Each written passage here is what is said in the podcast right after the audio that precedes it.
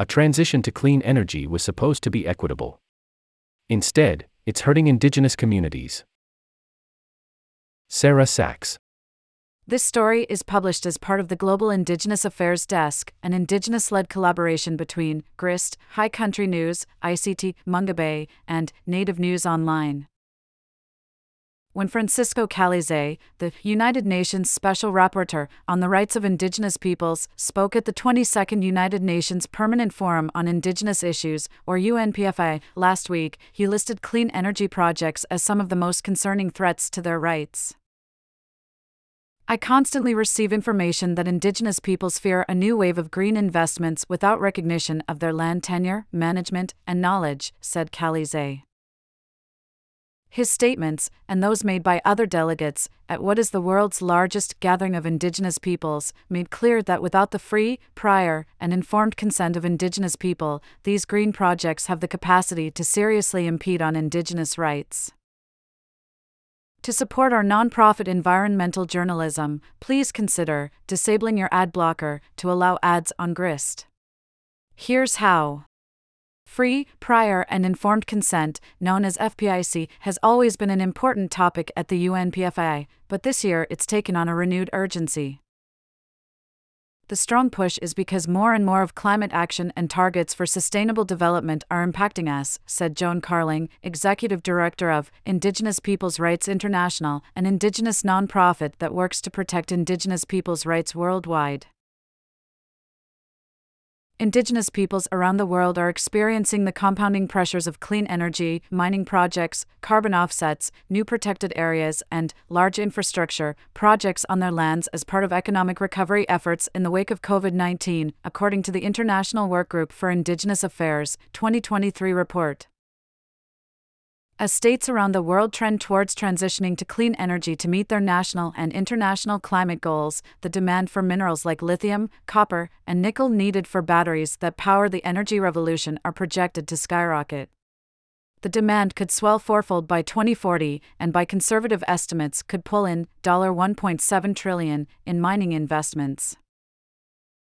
To support our nonprofit environmental journalism, please consider disabling your ad blocker to allow ads on GRIST. Here's how. Although Indigenous delegates say they support clean energy projects, one of the issues is their land rights. More than half of the projects extracting these minerals currently are on or near lands where Indigenous peoples, or peasants, live, according to an analysis published in Nature. This can lead to their eviction from territories, loss of livelihoods, or the deforestation and degradation of surrounding ecosystems. And yet, we are not part of the discussion, said Carling. That's why I call it green colonialism. The energy transition without the respect of indigenous rights is another form of colonialism. However, standing at the doorway of a just clean energy transition is FPIC, say indigenous delegates. FPIC is the cornerstone of international human rights standards like the UN Declaration on the Rights of Indigenous Peoples, known as UNDRIP. Though more than 100 countries have adopted UNDRIP, this standard is not legally binding. Because of this, delegates are calling on countries and companies to create binding policy and guidelines that require FPIC for all projects that affect Indigenous peoples and their lands, as well as financial, territorial, and material remedies for when companies and countries fail to do so. However, there is some pushback. The free prior, informed consent process can lead to a wide variety of outcomes, including the right for communities to decline a highly profitable project, which can often be difficult for countries, companies, and investors to abide by, explains Mary Beth Gallagher, the Director of Engagement of Investment at Domini Impact Investments, who spoke at a side event on shareholder advocacy. Indigenous Sami delegates from Norway drew attention to their need for legally enforceable FPIC protection as they continue to protest the Fosen Vind project, an onshore wind energy complex on Sami territory that the country's Supreme Court ruled violated their rights. We have come to learn the hard way that sustainability doesn't end colonialism, said a Sami delegate during the main panel on Tuesday.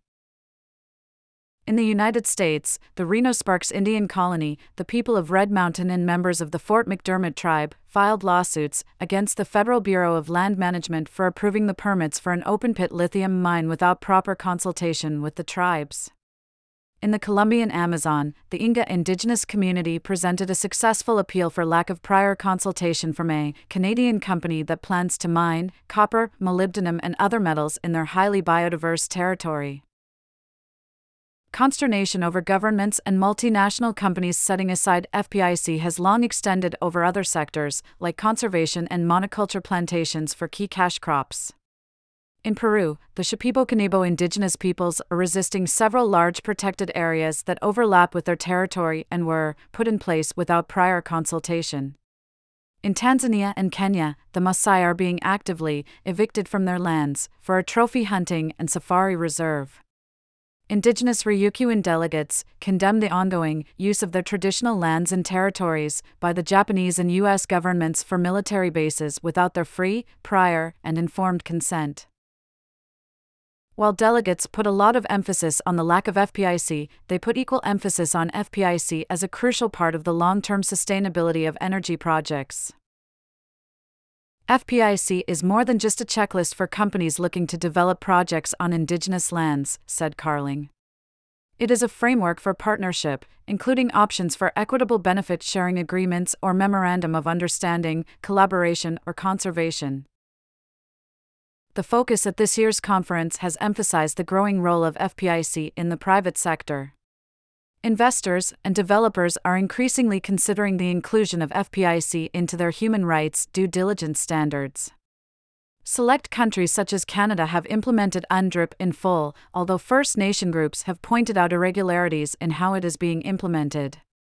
The European Union is proposing including specific mandatory rights to FPIC in its corporate sustainability due diligence regulation. Side events at the UNPFII focused on topics like transmitting FPIC priorities to the private sector and using shareholder advocacy to increase awareness of FPIC. Gallagher of Domini Impact Investments said companies have a responsibility to respect human rights, which includes FPIC. If they have a human rights commitment or they have a commitment in their policies not to do land grabs, we have to hold them to account for that. In 2021, the world's largest asset manager, BlackRock, published an expectation that companies obtain and maintain the free, prior, and informed consent of indigenous peoples for business decisions that affect their rights. Large banks like Credit Agricole have included FPIC in their corporate social responsibility policy. But in most cases, even when companies have a FPIC policy, it doesn't conform to the standard outlined in UNDRIP and is not legally binding. It doesn't do the work it's supposed to do to protect self determination, said Kate Finn, director at First Peoples Worldwide.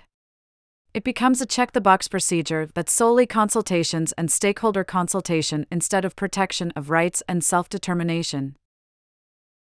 If communities aren't giving their consent, a company has to respect that, said Gallagher, who added there's obviously points of tension where investors have different agendas and priorities, but ultimately, it's about centering Indigenous leadership and working through that. Not properly abiding by FPIC can be costly to companies in countries that operate where it is a legal instrument.